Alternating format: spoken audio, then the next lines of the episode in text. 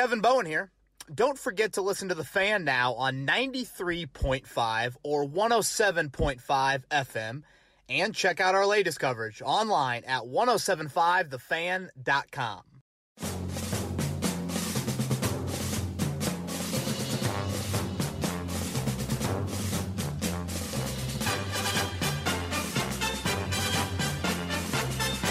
We're back. Another edition of Kevin's Corner. More importantly, our man has survived Bourbon Street, survived the Superdome, the gold and purple of LSU. Joey Molinaro is back in studio, run on fumes. Got in late last night, but he is here. And um, man, what a 48 hours for you Monday night national title game. All of our listeners know that, but they don't. That's where you were. Yeah, man. It was. Um, I mean, just like you growing up watching probably every national championship game, worshiping college football. I mean, that's that's kind of a, a mecca bucket list type of deal. So be able to have the chance to go down there and, and, do it the way that I was able to do it was unreal and just so fun. And I'm really, really uh, blessed, I guess.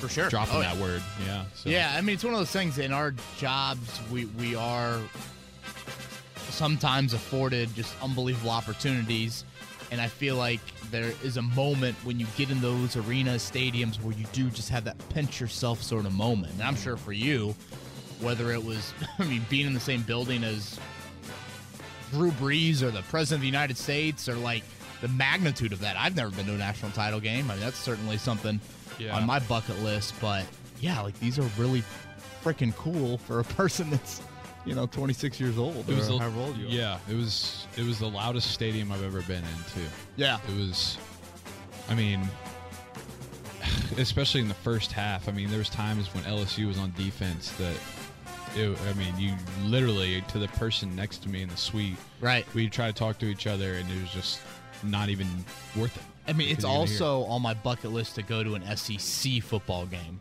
I would love to go, even before kind of LSU had this season. I always thought Death Valley. I always thought Yeah. going to an LSU home night game would be just unbelievable because, I mean, you saw it firsthand on Monday night. They just care about football. we think, you know, we think the Colts have a passionate fan base, and I think they do. Like SEC fans, they're freaking crazy. Yeah, I mean it's what everybody talks about with Indiana and basketball. You know, this is that that's what it is for. But I- for I think it's even crazier. Yeah, right. I mean- for Bama, for LSU, for all those school. I mean, hell, even a school like you know Mississippi State or Ole Miss, the, sure. know, that that struggle pretty regularly here recently. Mm-hmm. It's it's a religion. Yeah, I mean, think about the SEC West coaches. You know, Orgeron and Yep. Saban and Jimbo Fisher, and now Mike Leach and Lane Kiffin, and oh my God, I love it. I love it. I Uh, and you mingled a little bit with Drew Brees, Alvin Kamara. Look like, I mean, yeah, man, it was. Um, yeah, I was telling you about it a little bit earlier, but but just for the listeners, it was it was pretty wild. So Drew Brees was a couple suites down from us, and at the beginning of the night before the game even started, he wanted to come and bring his kids to talk to Dude Perfect, those dudes who do the, you know, those trick shots and everything Right. like that. You know, they're big fans of that. So he went and talked to them, and they were in my suite or the suite I was in, not my suite, I should say. Um, and so he walked in and was like, oh my God, it's Drew Brees. Holy cow.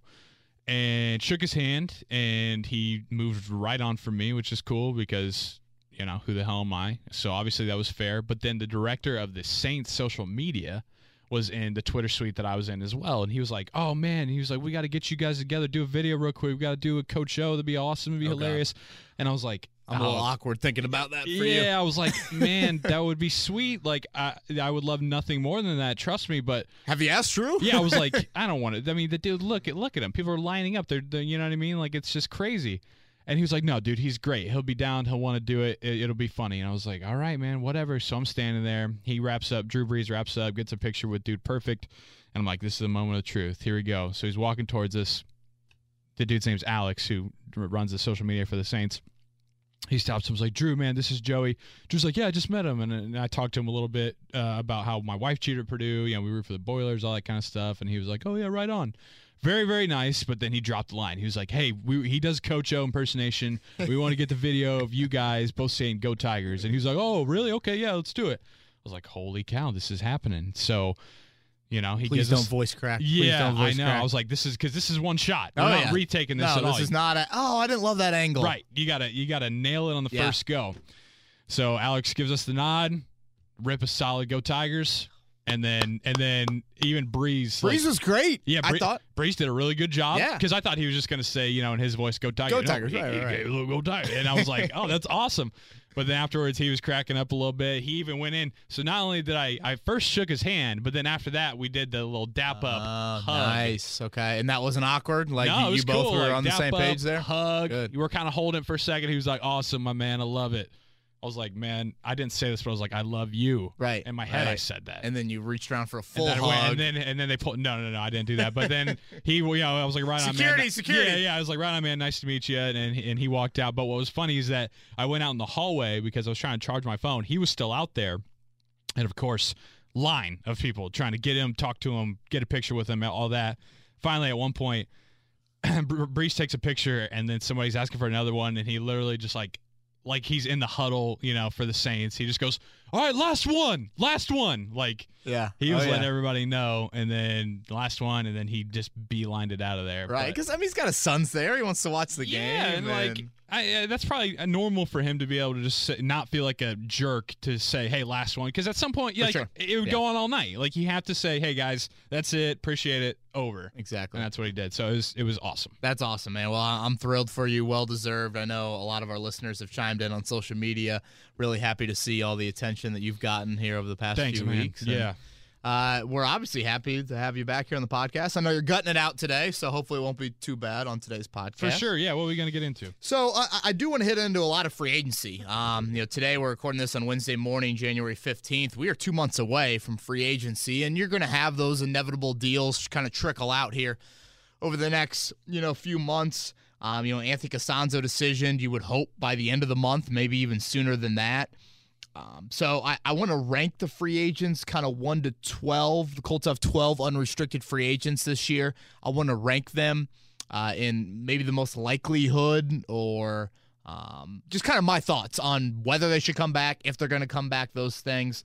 Get into a little bit of contract extensions as well.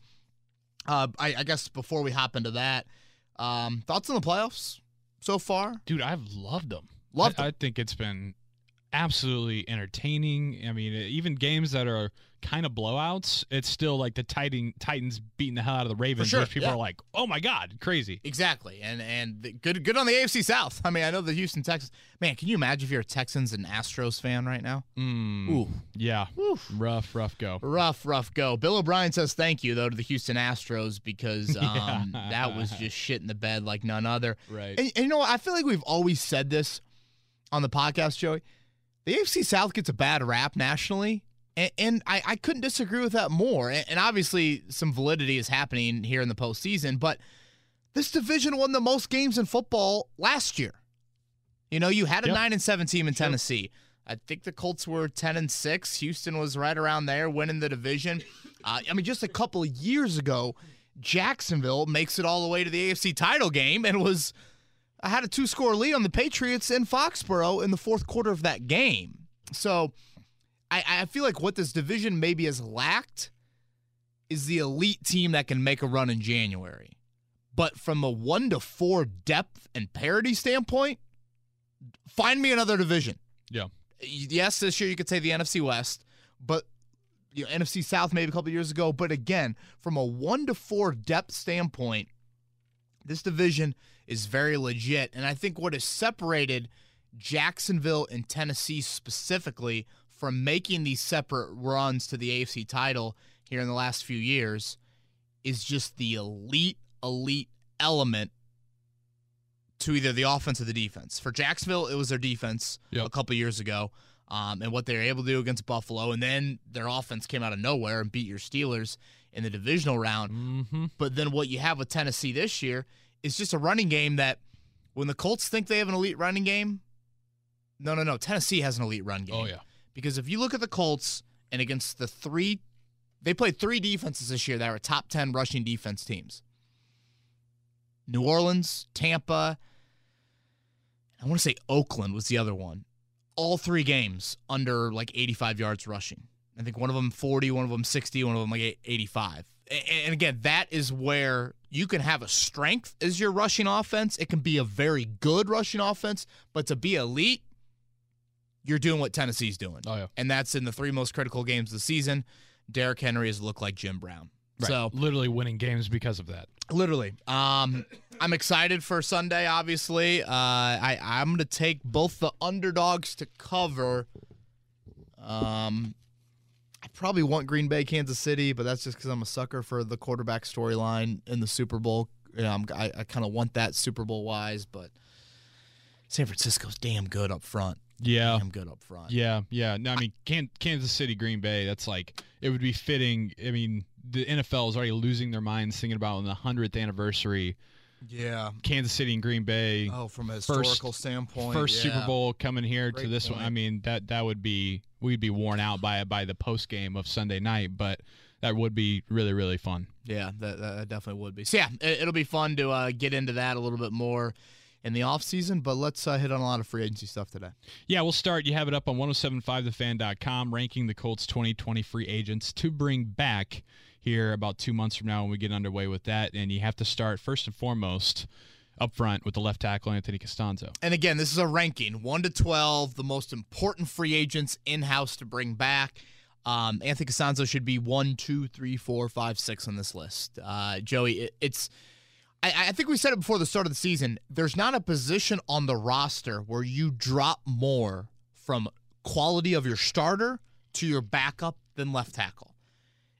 And when you think about it like that, it just adds the importance of how much Anthony Castonzo means That's including To you. quarterback, too. Oh yes, Yeah. without doubt. And honestly, some might argue even if Andrew Luck was quarterback, like the drop off from Luck to Jacoby Brissett Sure. is not as drastic as Anthony Castonzo to Le'Raven Clark. Yep.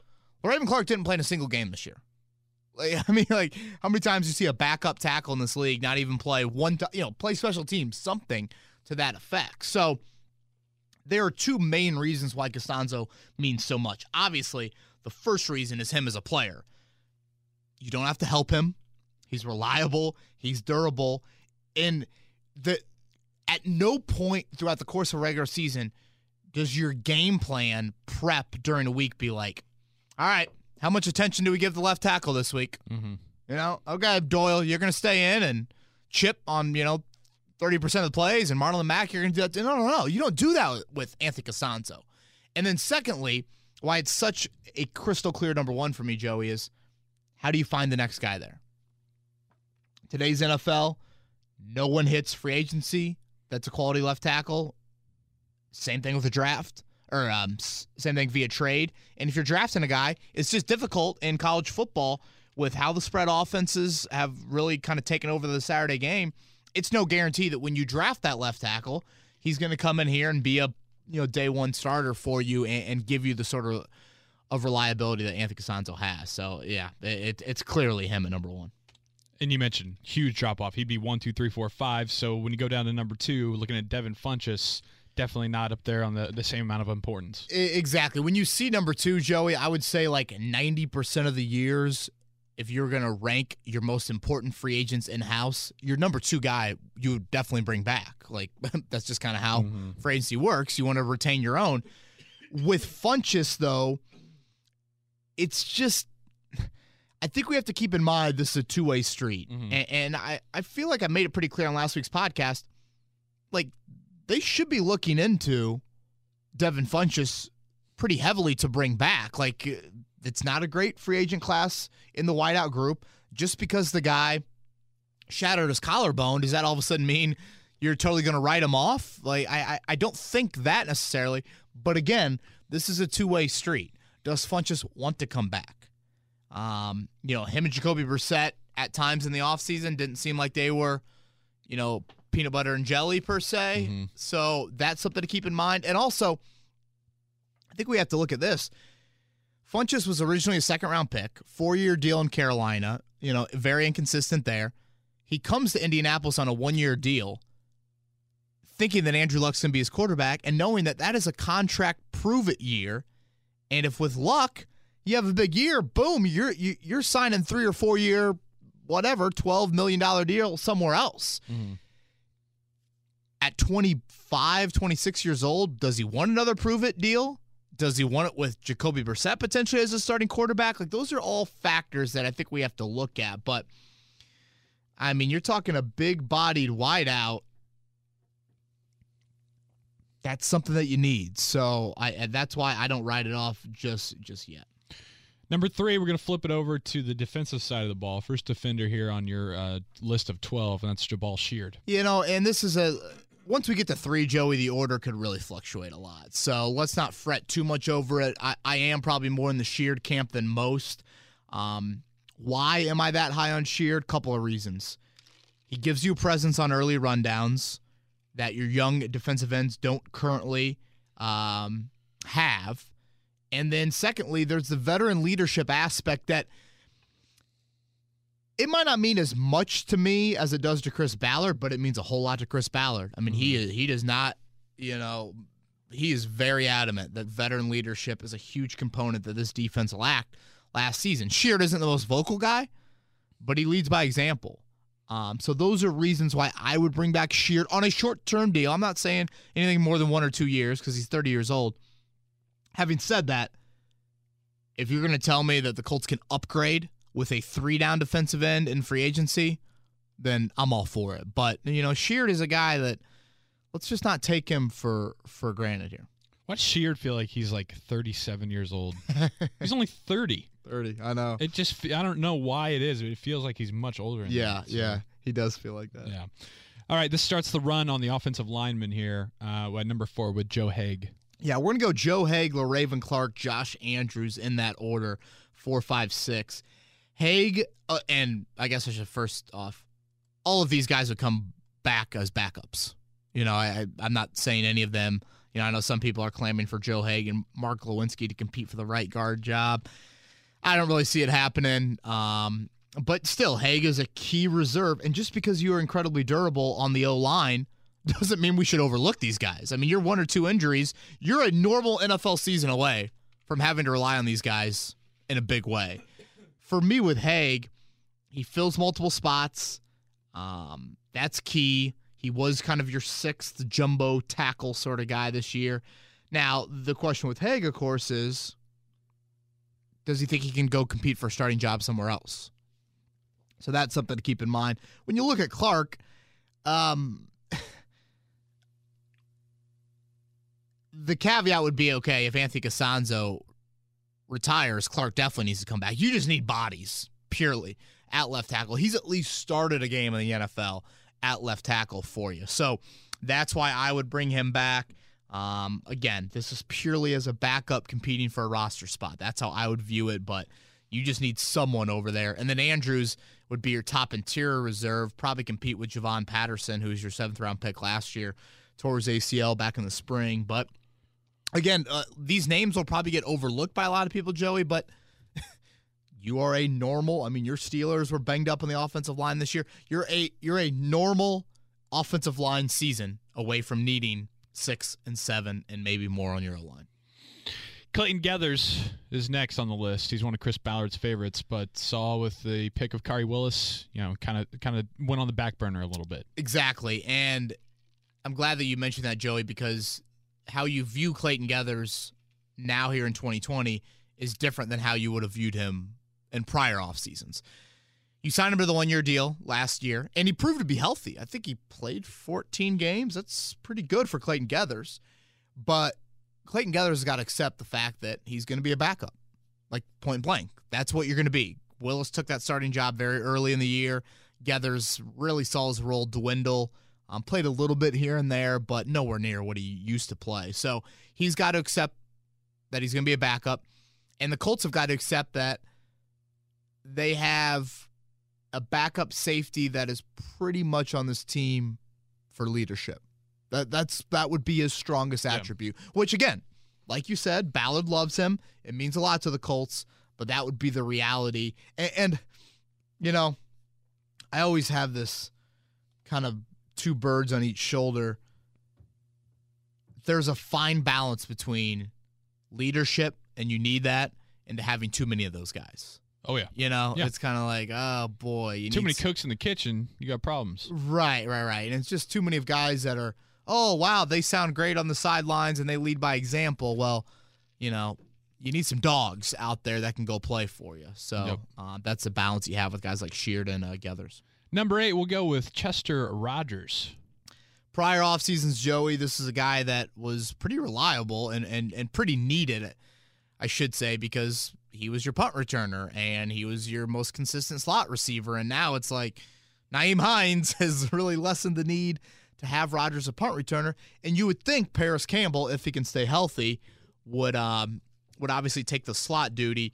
But I, I still think Rogers on a short term deal, one year deal to compete for a roster spot isn't the craziest idea in the world. You need depth at wideout. We saw the depth become a big issue this season. Um, in an ideal world, Chester Rogers would probably not make your football team because you would have proven depth and you would have guys that you think have higher ceilings now that Hines can play punt returner and those sorts of things. But you know, having him on your 90 man roster to me is, is the craziest idea.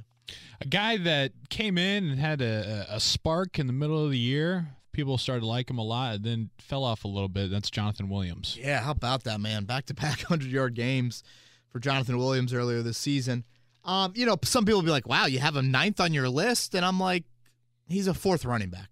It's such a fluid. I mean, is any team in the NFL had the same fourth running back for more than a year? No.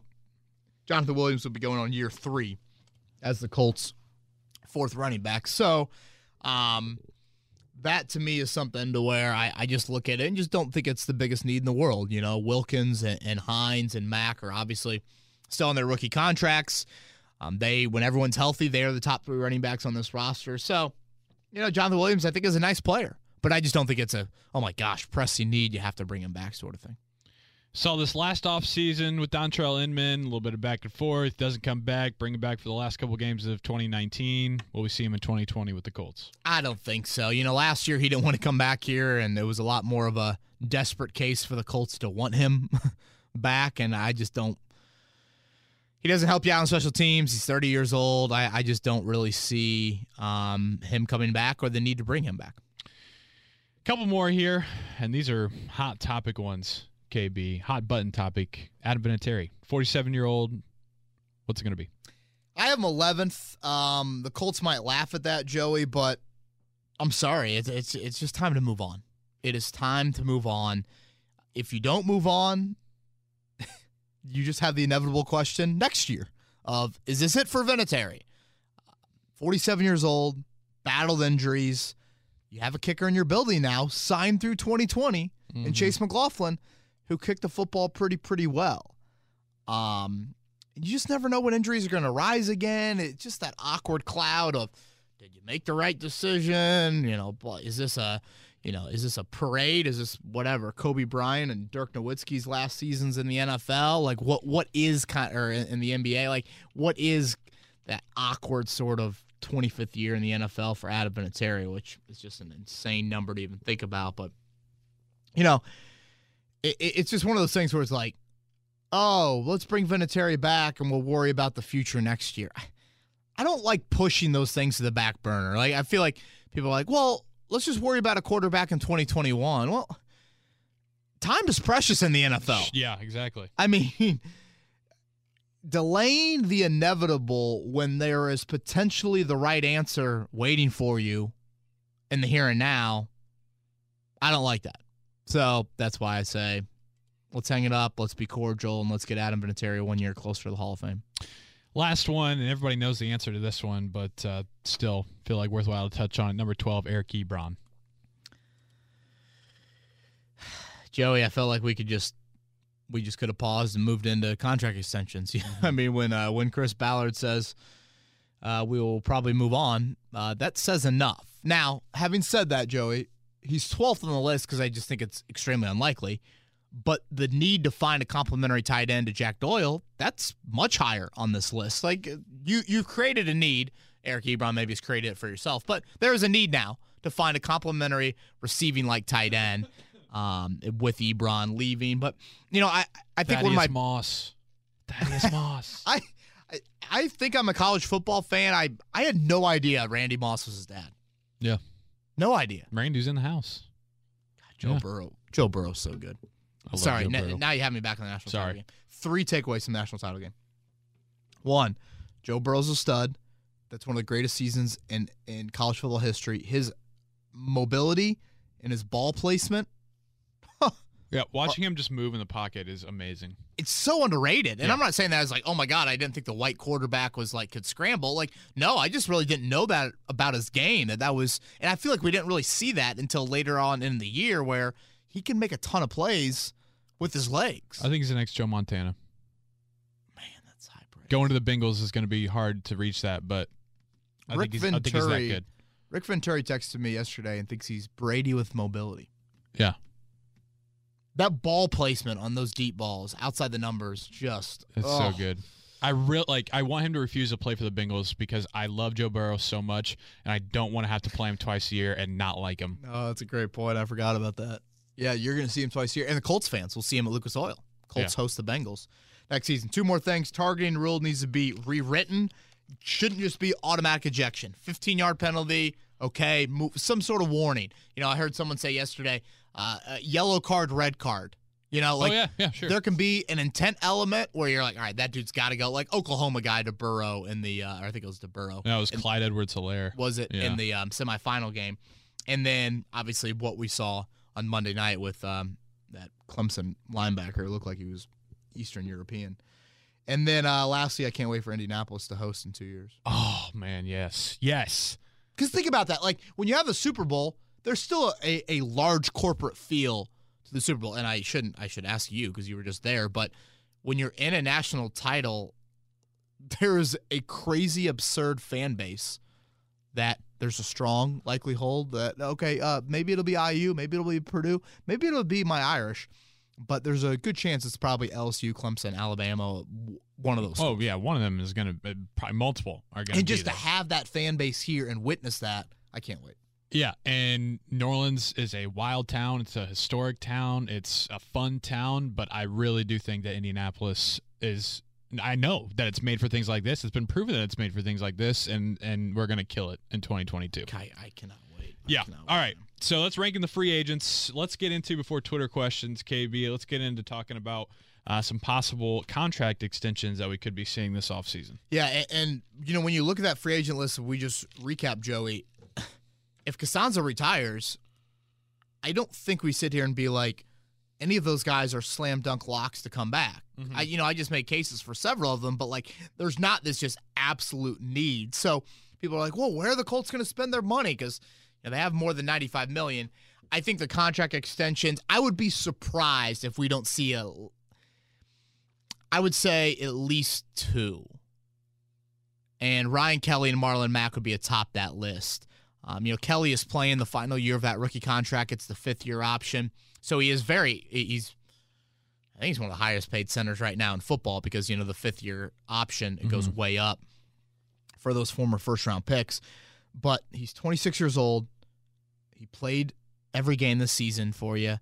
Um, Chris Ballard loved that. That was a big, you know, big step for Ryan Kelly to Sure. take. And so I, I think an extension for him makes sense. You look at Marlon Mack. Joe, he's 23 years old. That's young. That is really young for a guy going into the final year of his rookie deal. So, yes, there is this hesitancy, and and and I, mean, I've expressed it that I'm a bit scared of giving running back second contracts, but I don't see any reason why a three-year, whatever, five, six, seven million dollar deal annually doesn't make sense for Marlon Mack. Again, 23 years old. Yeah. That's really, really young for him. Um, He's earned it. He's earned it. Exactly. He has earned it as well. And he makes just very cheap money, like seven hundred thirty thousand right now. So um, Mack coming back, Kelly coming back. You know, the, the other three names that I've floated around Hilton, Hooker, and Anthony Walker. Walker, similar to Mack, final year of his rookie deal. There's not a definite need, but you know, Bobby Okereke, Walker, and Leonard, that's a nice kind of trio moving forward. So maybe you reward a guy that you really, really like, but again, it's not like a, you know, it's not like Anthony Walker's going anywhere breaking the bank. Um, Hooker, no. I don't see it. I think you pick up his fifth year option, but I don't get the impression that Chris Ballard loved what he saw um, enough, again, to give him the extension well before you need to. Because Hooker will play 20 under contract, and if you pick up that fifth year option for him this offseason, which you have to do, then he's also under contract for 2021. So I, I would probably go ahead and pick that up. But then you just make sure, all right, it's kind of your pseudo contract year. How badly do you want that kind of big second contract Yeah. for Hooker? It kind of reminds me of Bud Dupree uh, for the Steelers this past year. Yeah. he was, he was had some moments. Was was more disappointing than anything when you know being brutally honest. But then this last year, he pops off, becomes one of the best pass rushers in the league. So what I'm saying is, it could be a good thing that coming up in this contract year for Hook, for Hooker, you could see one of those classic contract year type of performances. But then that kind of puts you in a, a catch twenty two. Is that what it's called? Catch twenty two Yes. Yeah. where it's like, hey, we're we're glad that you finally came around, but now we're Yeah. gonna have to pay you a shit ton of money. And I know that is that is yeah a bit of an awkward situation, and and it is something that you have to be a little delicate about. But I just think that you got to try and light a fire under Hooker. Yeah. Um, and you just need a little bit more of, you know, when you take a guy 15th overall, Joey, you expect perennial Pro Bowler. And Malik Hooker hasn't sniffed Pro Bowler in his first three seasons. Now, injuries have played into that, other factors, but still, um, that's how I look at that. Hilton is the last one, Joey. Um, you know, he's 30 years old. From a leverage standpoint, Rosenhaus, I think Rosenhaus is agent. Maybe he switched agencies, but I mean, he would have some nice leverage. you know, when you talk about the other wideouts on your roster, and he's making a lot this year in his final contract, one of the higher paid wideouts. But, um, you know, I, I don't think it's a must by any means, but you know, it might be something you do. It might be something the Colts don't want to do with, with how the injuries have played out for Hilton over the last couple of years. Um, but he's another name that you, you you need to start thinking about as well because if he does have you know three or four more good years left in him, then extending him would make a lot of sense. You want to hop into some Twitter questions? Yes, let's get into him. All right, let's go with Wake Spike. Um, man, I just Spike. almost two years of doing this. We just keep getting crazier and crazier Twitter names on here. That says, "Hey KB, is the AFC South transforming from the garbage division to the new NFC North?" It's good. I mean, I, I don't know. I feel like I'm a I feel like I'm a, a picketer at a rally, kind of with my AFC South cardboard Sure. sign up. But there's depth and there's parity. There might not be elite like perennial championship contender, but there's depth and parity. And honestly, I'd rather have. Well, would you rather be in the AFC East or the A- AFC South? And, and I guess let's say more um, let's say NFC West because I think Kansas City's going to be a team for the next five to ten years that you're going to have to deal with. Wait, wait. So AFC West or AFC South? Yeah. Would you rather be in a division filled with depth and parity, or rather in a division where you're probably always going to play second fiddle, but you know the third and fourth teams are terrible? depth of parity because I feel like you know with a Kansas City or with a New England, eh, you want to win the division. You want to have the best shot to win the division, right? Which is fair. Because that you know you get a home playoff game. Everybody knows Yeah. uh, you know what goes along with that. So I, I would go with Yeah. the AFC South just because sure you're going to have tougher battles, but I feel like you have a better chance to win the division. And I and I hear you out there. I also look at AFC West and think to myself, okay, if I can go 4 0 in those other divisional games, split against Kansas City, potentially, then I not only have a strong wild card resume because the division's easy, Yeah. but I have a chance to maybe sneak in and win, win the division. Whereas you're in the AFC South, you can go to this lull where, you know, if the Colts miss the playoffs next year, what is that, five of six years missing the playoffs? I mean, that's a long time Yeah. for this franchise. So I, I, I can hear you out on both, but I just think depth and parity, that those are elements that can make a division good. Just because you don't have the team that's holding up the Lombardi Trophy doesn't mean your division isn't good or has strong qualities. Yeah, it's like you know, would you rather have a report card that has an A and then the rest are C and C pluses, or a report card that's just a solid eighty nine percent all the way through? Uh, you know, you can't go wrong with the the second one there. Give me the 89%, man. Yeah, for I'll sure. be- I'll be happy. All right, from uh, David, thinking about Castonzo, if he does in fact decide to retire, would moving up to get Tua, a lefty quarterback, be a higher priority? Would at the very least switch his blind side from left tackle to right tackle? Just a random thought at work and wondered what you thought. Yeah, that is random, David. Um, sorry to your work and the pr- productivity that that that business is getting from you. But uh, in all seriousness, it, it- it's a good question. When I was filling in last week on the Fan Morning Show, um, something that Big Joe Stasiak and I talked about. I, I don't think all of a sudden it, it lessens the importance or adds the importance too much. I mean, Joey, you still drafted Braden Smith at pick 37, and that's your right tackle, quote unquote, you know, the tackle that you don't need to invest in as much when you have the right-handed quarterback. So, I think in today's NFL, man, it's just something where you need to. You probably got to invest top 40, top 50 picks to really have two quality tackles. So I, I, I don't think it makes a huge difference. From JJ says realistic view for the Colts. Grigson GM record 38 and 26 fired. Ballard record 21 and 27. How long is the honeymoon? Team has many holes, no quarterback, few stars.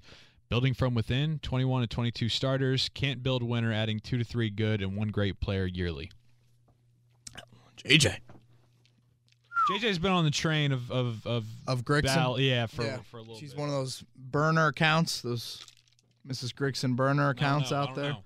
Um, you know what? I think the really interesting part to that question, and when you look at a win loss resume, that does speak for itself to a degree. Now, there are factors that have been weighed in, and the fact that Andrew Luck was gifted to you with the number one overall pick might be the biggest factor. Having said that, the Ballard honeymoon part is the interesting element. How much did Andrew Luck's retirement extend the leash on Chris Ballard?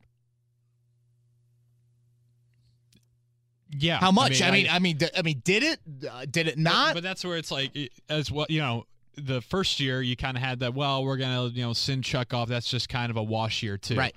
Then Luck retires in year three, kind of a wash year as well. how So, many wash? You know, how I mean, many of those? Yeah, right, right. It's So a tough let- balance. Let's say you take a quarterback in the first round this year. Is that another wash year as the quarterback gets up maybe, to speed? You know, maybe Chris Ballard just figured out a great way of job of job security. Just create a bunch of wash years. so th- that's the awkward sort of position that you get in. Like, okay, if you miss the playoffs three out of four years, is the seat not a little bit warm? You know, it, it's I I think it should be warm, obviously. Um, uh, you know, I think when you miss the playoffs three out of four years, and you and you say it's not about one player, but then your record when that one player is gone is what it is. You know, Yeah. if you take out the ten and six year with luck, it's four and twelve, and it's seven and nine. So I think that's why this is a critical, critical off season and year that comes with it. Off season hot seat talk, baby. Yeah, yeah. I love it. Again, Ballard and Reich are on no hot seat, and Reich, you know, probably shouldn't be on it really at all. But I think when you start looking ahead, I don't think Andrew Luck's retirement all of a sudden means these two guys get free passes for the next five years. Like I, I, I, I don't think that. I think that you need to start seeing some tangible results that get this team back into the postseason very, very soon. All right, from uh, Mocha says Kevin, we'd love to see what you think of Anthony Gordon. I coach football and have recently watched video of him in release, delivery, touch are amazing. We'll love him in the second or third with wide receiver at 13. Yeah, this is the Washington State guy, the guy that uh, took over for um, for Gardner last year. I, I watched him in that bowl game, and I do love love his release, and obviously put up big numbers, a really high completion percentage, which I know is attractive um, to a lot of NFL teams at Washington State. The question comes from Joey. That was it. He was a one year starter in college, and you know how does he project? You know, on a little bit of a bigger, more m- bigger scale slash Yeah. more of a uh, more of a sample size. He's going to the Senior Bowl, I'm pretty sure. Um, and so I'm eager to watch the Senior Bowl practices and get a little bit of a read. But you know, I, I think there are a lot of people out there, a lot of fans that are kind of resigned to the fact of like, hey, um, I feel like the Colts are going to take a quarterback in the second or third round. Like they aren't going to go for the juicy, juicy, but they're going to get somebody to to develop. And Gordon, I think, is a name to watch. Uh, continuing with the quarterbacks here from Brian. Outside of Burrow and Tua, who do you think is the best quarterback available for the Colts to draft, assuming Justin Herbert drops? Yeah, um you know, I, I know this seems to be kind of the popular theme as of late, but I I am very intrigued by the tools that, that Jordan Love brings. And I guess where I am intrigued by that, it comes from the fact of what I really want in a quarterback is can you make the plays that are low percentage, off script, those sorts of things. And I think Love brings that more than maybe like more than Fromm or Eason. Uh, you know, Herbert is a guy that I think you need to do your homework on as well. But and now, of course, the big factor with Love is okay. You know, Utah State now to the NFL. I mean, what was the biggest crowd he played in at Utah State was LSU. half the size. Well, yeah, and biggest home crowd he played in was about one tenth the size of LSU's spring game. Yeah. I mean, it's just like, and, and he struggled mightily in those big games. Now he had a ton of turnover in the coaching staff and personnel offensively this past season. But you know, you go back and you know just for an easy watch, or maybe some of some of our fans, listeners have watched it. You go back and watch that bowl game. I mean, he makes some great, great throws. A lot of balls on on target. His accuracy and his ability to again fit the ball into some more of a low percentage windows. That's that's attractive to me. From Cody, uh, what's your most unpopular Colts opinion? Ooh. Well, it used to be that Castonzo sucks. Wasn't that wasn't that kind of a popular? But that wasn't yours. No, no. Do I have one? I have an unpopular one. Yeah. What's what's your most unpopular? oh, unpopular? gotcha, gotcha. Um, I think the culture where alternate unis one game every year. And what what would those look like? More than the blue on blue yeah, rush? more on yeah, more than that. Um, I'm not sure if NFL rules mandate it, but can you wear the little uh, bucking Bronco helmet? I think you wore those in the Thanksgiving game.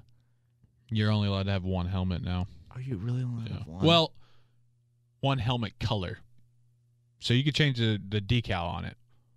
But Gotcha. Okay, and the Yeah. color's obviously white. Um, I I would I would change up again. Change up the unis one game per year. Unis, I guess you can't do helmet, but yeah, what I. I, I get that they're they're traditional jerseys and all of that. That's fine and well. I'm not I'm not saying you need to go freaking Jacksonville Jags and have a jersey unveiling every year, but change it up once Yeah. a year. Falcons get new uniforms. Saw that. Yeah. Yeah, That'd be good. I, I feel like that would create some I don't know create some interest. Sure. Uh, from our guy Yash T, uh, it says, "Hey guys, much love as always. My question is, how much did Frank cater his offense to Brissett? You saw the difference in Baltimore last year versus this year. It was Lamar running Joe Flacco offense versus one built for him. Do you think the Colts will change anything in scheme? Well, I, I don't think it's going to be an overhaul, Yash, uh, to be honest with you. I mean, Jacoby and Andrew are similar in a lot of areas. It's not like you're going from Joe Flacco to Lamar, to Lamar Jackson. I mean, Right. that's one of the bigger, dra- more drastic quarterback differences you can have. So, um, yeah, I, I don't expect anything too big. I mean, we saw late in the year, you're trying to do a little bit more up up tempo stuff. Um, but yeah, I, I think there's only. I mean, we got to remember, Jacoby Brissett took every single rep with the starting offense throughout the offseason. Mm-hmm. Like this offense was tailored to him. They knew full well what he liked, what he what he didn't like, things like that. You're not going to overhaul it because a you made the tweaks last year, and b you know this is Frank Reich's scheme, and it's not like Jacoby Brissett's going to come out and run a four four forty tomorrow. This here's from Country Boy Eddie. I don't think the Bengals would consider any trade for Burrow, but how likely do you think it is Miami would trade down? Ooh, Miami. Would you trade down when you already have two other picks in the first round? Don't they have three picks in the first round? Yeah. I wouldn't. Um, I mean, I would take that stud right there at five, six, or seven, and know full well you're going to get two big time starters, you know, coming up there later in the first round. So, um, yeah, that's kind of my kind of my thought process. But you know, a team that um, or teams that I could see just possibly trading down. If Carolina falls back in love with Cam Newton, if the Chargers fall back in love with Philip Rivers, Detroit at three with Stafford, um, you know, if you have a, a quarterback that like, especially if you're the Chargers or if you're the Lions, you feel like you got to win now, and you have a small window with your quarterback. You know, if you can trade back and get maybe two picks in the first or second round and get two starters for you that you plug in and play day one, that could help you out big time. Yeah. From Casey with a K. Is Darius Leonard now the best linebacker in football with the shocking retirement of Luke Kuechly? How about that? Got off my flight last night and was like, whoa. Yeah, I was watching um, Final Jeopardy leading into the Democratic debate, and um, I saw that and said, "I'm so glad I don't cover the Panthers." Uh, That was my first thought, which I know is the wrong thought. Um, Our high school played Luke Kuechly in uh, in high school, St. X, Cincinnati, and that dude made 37 tackles in the game. He's unreal. Yeah. Stud. Hall of Fame debate. To me, longevity means something. I know, I mean, unbelievable player, unbelievable player in the eight years, but I just think there's got to be a longevity element that that impacts the Calvin Johnsons, the Luke Kuechlys. But if they call off the dogs themselves, you know, it's different if it's like the last four years they're kind of injury bat. You know what I mean? It- and this is no disrespect to Kuechly or Luck or, or Calvin Johnson, but you have to make sacrifices to play the game of football. And part of those sacrifices to me, if you're going to be a Hall of Famer, Hall of Famer, this is the exclusive David Baker who looks like he has eaten all the busts in the Hall of Fame. Like, this is an exclusive company. To me, I feel like, and I hate to put a threshold on it, but I think you got to get to 10 years. Even if you're, you know, what a six-time All-Pro, uh, Defensive Player of the Year in those I eight hear years. ya. And that's what Kuechly was, right? I mean, Yeah. wasn't he? Yeah. Um, I don't know, man. Maybe I'm totally wrong. Candle that burns, you know, bright and hot, or candle that burns long. You know. Yeah. Uh, wow. Gosh, sounds like a Yankee Candle ad that I used to buy my mom for Christmas. Great call there. Um, I don't know. I'm probably wrong, but that's just my. No, I feel you. I mean, it's Leonard- That's always going to be a topic of discussion with that. Uh, Leonard, best linebacker in the league. I would guess. Aren't those Seattle linebackers kind of getting old?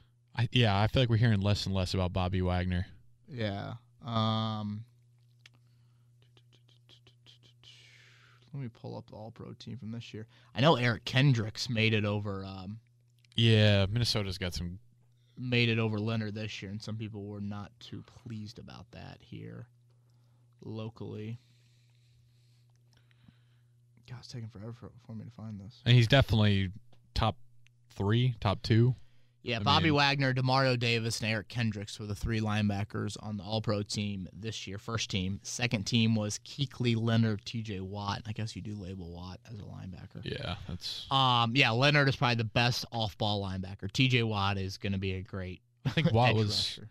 but he was first team pass rush, second team. Oh, good call. Edge rusher's Linebacker, first team yeah. as well. God, jeez. That's Yeah. so weird. So was Christian McCaffrey. He was first team flex and first team running back. Flex. Wow, that makes sense though. Yes, All right. Leonard is. Yeah, yeah. is. Uh, from Joshua Sutton, does Ballard bend his best player available mentality during this draft with regards to pot- potentially selecting a quarterback at 13? Generally, quarterbacks aren't the best player available when selected in the first round. Yeah, I mean, it goes back to the stat we talked about earlier in the show, Joey. I do think you have to bend your philosophy a little bit with, with a quarterback. And I think deep down, you know, Ballard says you can't force a quarterback. He means that, I think, from the standpoint of if you kind of like a guy, you don't mortgage your draft to trade up for him. But if you love a guy, Do it. you know you have to do it. so Patrick Mahomes it.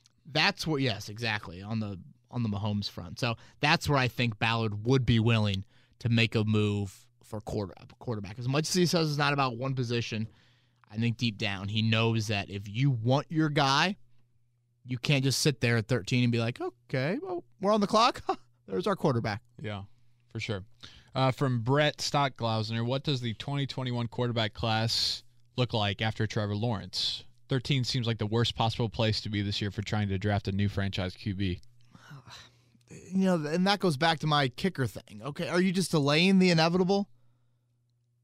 And you know, Lawrence, obviously, Justin Fields, I assume from Ohio State will go pretty high.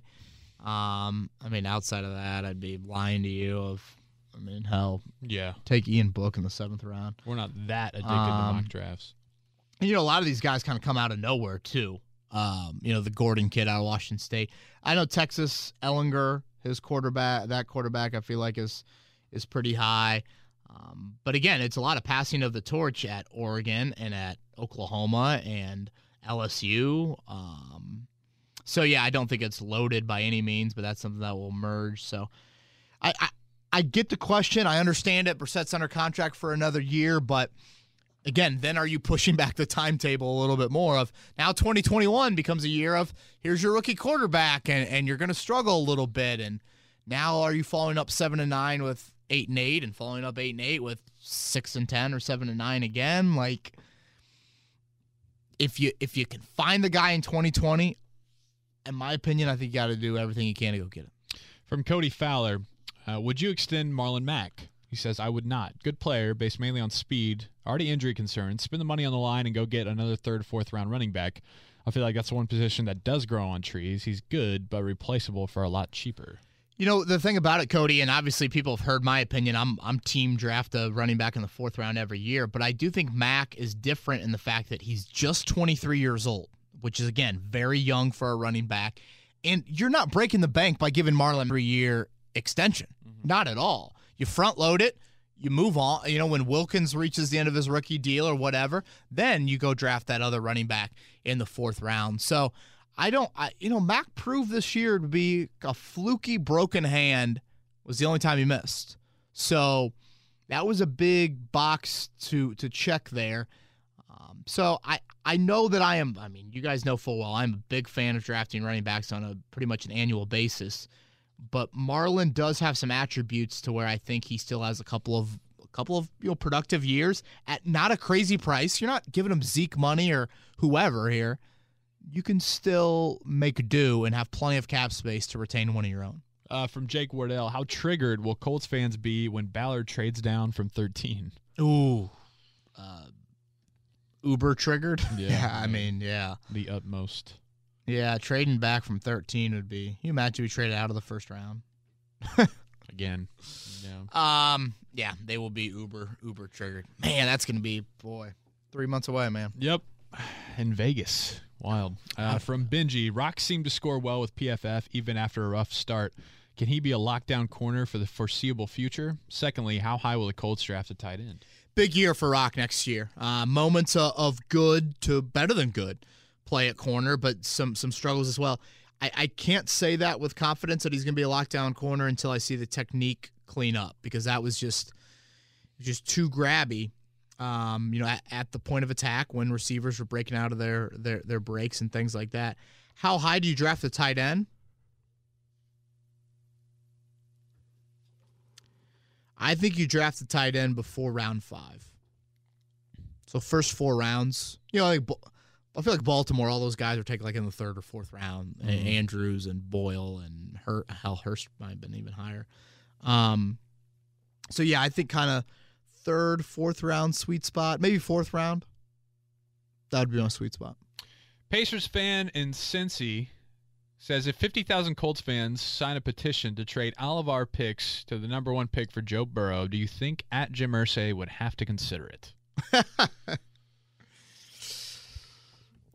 Can you imagine if that's how companies ran ran the yeah, show? I was gonna say I don't really think he gives a damn to be honest. If I get sixty thousand retweets, I don't have to take this final in my you know trigonometry. Twitter, class. do your thing. Right. um, boy, I I like the idea outside the box idea, but I don't think that'll happen. Oh, what would it take to get Burrow? Man, a lot. Um, and would it take your first three picks, first rounder next year? I was gonna say, yeah. Uh, you know, maybe want a, a, a, player that's already you know right, on the squad right, right. right, now. Yeah, it would take a lot, man. And obviously, Cincinnati uh, has no reason to trade out of that pick, so that only adds to the package. Uh, from Zach Gibson, would you be shocked if Ballard doesn't draft a quarterback until late, if at all? His latest comments on you can't force the evaluation makes sense. I'd rather wait for a guy on a year to year basis and build the roster over watching the Texans win the division for the next five years. He'd rather. He'd rather take like the 49ers route. Gotcha. Then watch the Texans win the division for the next five years? Yeah, like yeah. Okay. Like, rather uh, take the 49ers route than like the Bears route, I guess. I don't know. Gotcha. Okay. I don't totally follow that. Um, I but I, I can hear you out on the if you don't have your guy in round one, address other areas. And certainly if Castonzo retires, Joey, I mean, you know, you know full well that adds left tackle to be a huge, huge need for this football team that you feel like has to be addressed at pick 13 or 30 or um, yeah 34 I think is where you pick again with Washington. So um, yes, it's just, you know, again, delaying the inevitable at the most important position on your roster. From David, why do you think only two free agents were signed last offseason? Did Ballard not see a lot of value on the open market? Do you believe his approach will change this offseason, especially to up the depth chart? Yeah, I I just don't think he saw a lot of value outside of Houston and Funchess. You know, they were in on uh, C.J. Mosley and Landon Collins, um, but it, when those asking prices got to where they were, uh, that's what happened. You know, the Jets and the Redskins took care of those.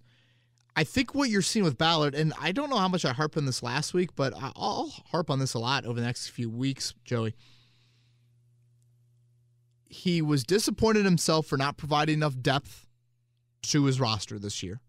He was disappointed himself on not having enough veteran leadership on the defensive side of the ball. Okay. How do you change that? You go out there and make sure you have more quality football players, especially in the leadership element. And free agency is, is a big area where you can try and address that. So that's where I sit here and think to myself, I don't expect Bauer to do anything crazy, but I expect a little bit more of an uptick if he's going to back up the disappointed kind of aspects of his own job that he looks back on of this season. Uh, from Ryan Bowen, when does Joey become so famous he refuses to come on Kevin's corner anymore? Classic uh, Big Brother. Yeah, you Ryan. a little bit. Ryan isn't isn't the same one. I had uh, I'm in a betting group that yeah we we pretty much donate money to charity um, in the betting group, but uh, yeah they were saying you know Kevin is going to be you know getting Joey's luggage when he comes off the plane back back from New Orleans. No, so. that's you know people have been been having fun with with things like that with you, but in, in all honesty, KB Kevin's corner first first one to give me a real shot, you know, and, to be able to be a part of something that is uh, good and cool and on the air here. So always in debt indebted to to you and Kevin's corner. Well, I appreciate that, and you know the feelings mutual, and and I think in all seriousness, it's been very very cool to see the growth of this podcast. Yes. um, the growth that you know I've been able to get into more on air opportunities at the station, and then Mhm. also to see your growth in that. I don't know if our fans know this, but you know you co-hosted or pretty much hosted along with Taylor Tannenbaum a um a college football show every Saturday morning in the fall. Yep. And that, again, just a terrific opportunity because in our industry, there are not a lot of on-air positions in big markets that go to people that are of our age or have our experience Yep. or lack thereof. So I think it, I think it's really really cool that our station has granted that, and, and you know selfishly um, and humble brag that we have created some of those opportunities ourselves as well. So the podcast is going to keep on going, and then when Joey moves on, we will uh, we will weep and we will weep for an hour and move on. We got uh yeah, it's, you know, it's just it's very Belichickian, you know, we're on, on the next thing. But uh, uh exciting thing in 2020, uh haven't talked to you about it yet, but figured why not. One thing we're going to be looking into is getting a um a video pod up that actually features your face. Oh, Uh, nice. So, you know, we put the video pod up on YouTube, that's the audio. But one thing we're really going to try to tackle here uh, in the off season, leading up into the next Colts season, A Little is camera action having- back having in here? camera action to where you know maybe you'd be able to interact with folks who are commenting live, and they would actually be able to watch the video podcast cool. if they want. I love it. Still, still to come for yeah, sure. I'll make sure to shave, get the haircut. We'll be good. From John, depending on who's on the board at 13, which do you think is a bigger need, wide receiver or D tackle? D tackle. Wideout's really deep. Um, I know it's not flashy, but Yeah, you know, you hear Ballard talk about how important that three technique is for this defense. That's where I'll go with tackle. And and I'm not. I don't want to underestimate the wideout need. I think it's a huge need. But I mean, look at this year. How many quality second round wideouts, third round wideouts did we see produce from day one? yeah, A whole lot. yeah. I'm calling my shot right now. Three months out, Colts are taking Derrick Brown from Auburn at Ooh, 13. I like that. He's been popular name, the Kinlaw kid from South Carolina. Mhm. Derrick Brown falling, I think, would be maybe more of a surprise. But um, I think either of those players would. It just I just as Chris Ballard just I can see Written all over it? smiling. Yeah, for Yeah. sure. Uh, from Jared, what positions do you see Ballard addressing in free agency versus the draft? What position do you see him taking with the first four picks? Here's my prediction: one QB, two interior defensive line, three corner or edge, four wide receiver. Could also see Thaddeus Moss in Indy. Yes, sir. Uh, love, love it. Um, free agency positions. I, I mean, tight end is a position possibly. Um, you know, I think wideout. You know, whether that's retaining Funchess or going out there and getting a wideout. I mean, I know Amari Cooper is a pipe dream, but you know there are a couple of names at wideout. There's not a lot of depth in that group. Offensive tackle. I think if you're going to address that outside of the draft, it'd have to be via trade. You know, Kelvin Beachum, um, maybe DJ Humphries. There's just not a lot of names that that that would secure that. Um, so outside of Teddy Bridgewater at quarterback, I think all of those positions, besides left tackle, you could probably address to some degree in free agency. I still think wideout you need to supplement that in the draft as well because you got to have one eye looking forward. We know what free agent wideouts have done here, and you have to have one eye looking forward uh, to life after T.Y. Hilton. Ryan asks, which is your preference, uh, Jordan Love or Jacob Eason, and where would you draft each? Or is there another quarterback out there? Probably love more than Eason. I, I still want to do a little bit more homework on Eason. I haven't done as much that, that I would like. So I would go that route. Um, and honestly, I might be in the minority, but I would take I, I would not be waiting on a quarterback until round two. I just think that's such a delicate, delicate situation. Um, Agreed. We're seeing more teams trade up for quarterbacks. We're seeing more teams draft quarterbacks high when they think they already have that guy. Yep. Or they have a competent guy. So I know it might not meet what the draft board says, but quarterback needs to be in its own little board. Yes, for sure. That's you're right. Separate board, without a doubt. Uh, from Macmia Sandwich, if we end up signing a veteran free agent at quarterback, what wideout do you look at at 13th overall? Uh, Lamb, Jeudy. Can Ja'Marr Chase leave LSU early? Man, he's so good. Uh, yeah, those are a couple of names. I like that kid from Arizona State, but he won't go that high. Everyone knows I love Chase Claypool, but he's not going to be going that high either. Um, yeah, that's probably who I'd look at there. This is from Sporadic Regularity. The last four years, 10 quarterbacks have been drafted in the top 10. Out of those 10, seven were drafted after their team traded up for them. Two were drafted number one. One was drafted without a trade up by the general manager who hates moving in the draft. Do you expect Ballard to trade up for his quarterback? Was that was that the Giants with Daniel Jones? Did they trade up? Uh, I Gettleman believe being the. GM that hates to move up. Yes, I, I I would probably. Again, it's so hard to know until the board starts falling and you know all the chatter over the next three months and and, and the medicals on Tua. I mean, I think Tua.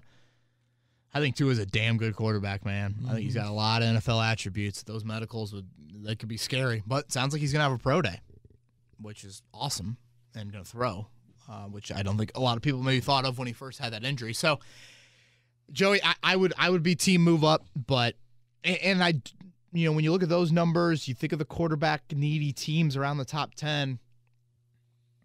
I don't know how you don't at least entertain it, think about it, make the calls, etc. Um, but you know, when Ballard says not force it, he's he's really got to fall in love with the guy. He really, really has to. I don't I don't think Chris Ballard is going to panic for a quarterback like some other GMs might. Mm-hmm. I don't. Last one I have here from Aaron. How can Ballard watch the quarterback play this weekend in the playoffs and say, quote, jury is out on Brissett? If he's just giving speak, I get it, but last weekend showed Brissett is several notches below the elite quarterback play you need to be Super Bowl contenders. Yeah, Aaron, I, I can't disagree with that. Um, obviously, I know Tannehill's numbers weren't great, but Joey Tannehill's made some throws. I, I think he's the most efficient quarterback in the league since he became a starter. Um, you know, his numbers won't wow you in terms of like yards and touchdowns, but he just makes some important, important red zone, third down, late game throws that have you know won Tennessee football games. Look at the throw he made here. The the the deep ball to Raymond. Hell, the deep ball to Raymond he, he had against Baltimore, but that one he had here to kind of ice that game, that was beautiful. So, you know, I keep on coming back to this with Jacoby Brissett, Joey. When you hear the Colts describe him, the adjectives they use are toughness, leadership, elusiveness. Are they wrong in those attributes? No. Jacoby has those. Those are strengths. Toughness doesn't throw the football. Leadership doesn't throw the football. Elusiveness doesn't throw the football. It, it, it's it's the the completion percentage ranking, you know, whatever. I think it was. I looked at these stats a few stories ago, so they're kind of I kind of forget them. But you know, he's sixty percent passer this year. That ranked like thirty sixth in the league. I think it was. Yards per attempt was like six and a half. I think that ranked in the thirties as well, maybe even close to forty. And those are huge, huge stats for Frank Reich Mhm. in evaluating quarterbacks. Yeah. So I think when you look at that, uh, that's where I kind of lean towards a move needing to be made. You got anything else? Someone asked about Ed Dodds turning down Cleveland. Um, you know, Ed Dodds has made it pretty clear that he wants one crack at this. You gonna tie your wagons to Cleveland? I wouldn't. Shit. Um, that's about all I see, man. That was Vinny, by the way, on that. On that. So, Right all right, on. man. I appreciate you coming back. Yeah, yeah, love that you had a great me. time Yeah. on Monday, and um, God, what a cool experience, man. I was living vicariously.